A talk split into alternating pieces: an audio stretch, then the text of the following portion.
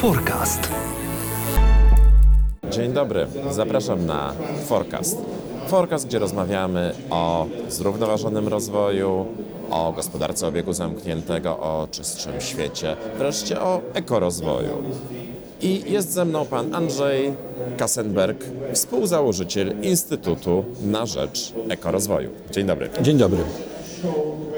Panie prezesie, o co chodzi z tym ekorozwojem? Z- Często się mówi tak, albo rozwój, albo ekologia. Ekologiczni byliśmy kiedyś, kiedy byliśmy niedorozwinięci, ileś tam stuleci temu, a tutaj Instytut na Rzecz Ekorozwoju i cała właściwie Pana działalność skupiona wokół ekologicznego, zrównoważonego rozwoju. Da się to pogodzić, czy to jest jak ogień i woda?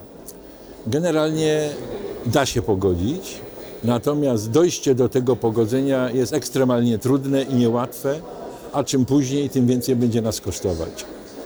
To znaczy, powinniśmy dokonać rewolucji w sposób ewolucyjny i tu jest ten dylemat, jak to zrobić, jako to, że Ziemia jest fizycznie skończona.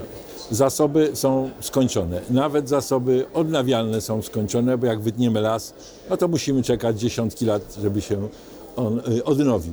Tak więc musimy się dostosować do y, systemów przyrodniczych, globalnych, które istnieją na kuli ziemskiej i tak budować nasz rozwój, naszą cywilizację, a takim podstawowym tym systemem przyrodniczym to jest klimat globalny.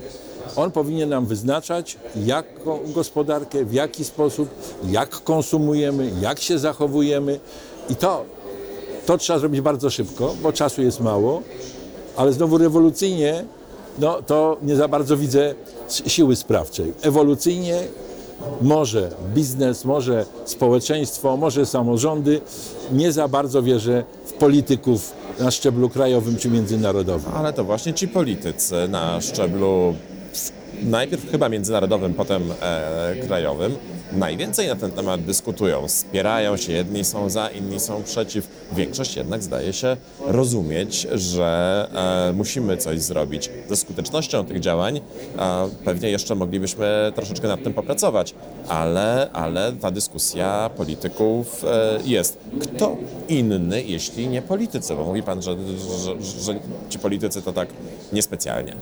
Politycy są jakby przywiązani do elektoratów. W związku z tym, jeżeli elektorat będzie na nich wymuszał określone zachowania, to oni się będą tak zachowywać. Jest unikatową rzeczą jest, żeby był y, przywódca, który powie, jak chcę, żeby było tak, a jak nie, to ja odchodzę. Takim był na przykład generał Charles de Gaulle. No, a potem go y, bardzo prosili, żeby wrócił. Takich nie widzę dzisiaj na świecie. Natomiast e, jak mam już te swoje lata, jak ileś tych działań, które były robione, przynosiły dość słaby skutek i nagle nie wiadomo dlaczego, chociaż może wiadomo dlaczego, przy ostatnich wyborach parlamentarnych i wyborach do naszego y, y, Sejmu i Senatu sprawa węgla nagle urosła do sprawy politycznej. To nie już jest tylko smog, który wszystkich nas tu bardzo dotyka bezpośrednio, bo te zmiany klimatu to tak gdzieś tam, prawda?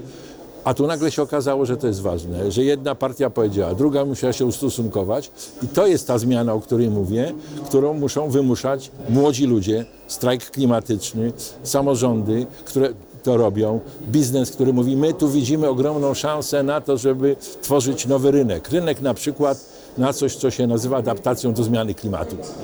To jest całkiem nowy rynek. To nie jest to, że bi, bi, biadolimy, trzeba się adaptować. No bo trzeba.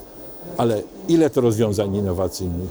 Y, y, y, jaki sposób zarządzać miastem, zwłaszcza inteligentnie. To jest to moim zdaniem ta, ta presja na polityków. Czyli wydaje się, że to sprawa jest prosta. Musimy po prostu dokonać tej zmiany najpierw w sobie, a politycy się dostosują, bo będą chcieli uzyskać nasze głosy. Pewnie w praktyce wygląda to trochę bardziej skomplikowanie, a jeszcze bardziej e, skomplikowane jest to pewnie w Polsce, która chciałaby się jednak rozwijać szybciej niż wszyscy inni, która ma e, zasoby węglowe, z których nie chce rezygnować e, w oczywisty sposób, a jednak z drugiej strony mamy też e, bardzo dużo do nadrobienia w kwestii chociażby czystszego powietrza.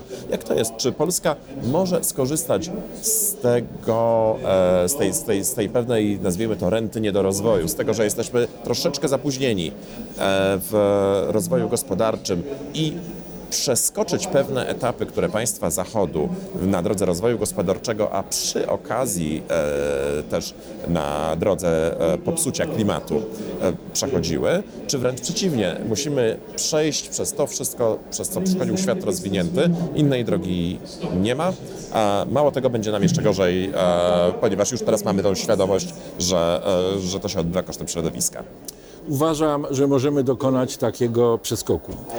Podam przykład, że takiego dokonaliśmy. Oczywiście on jest mały w porównaniu z tym tu wyzwaniem.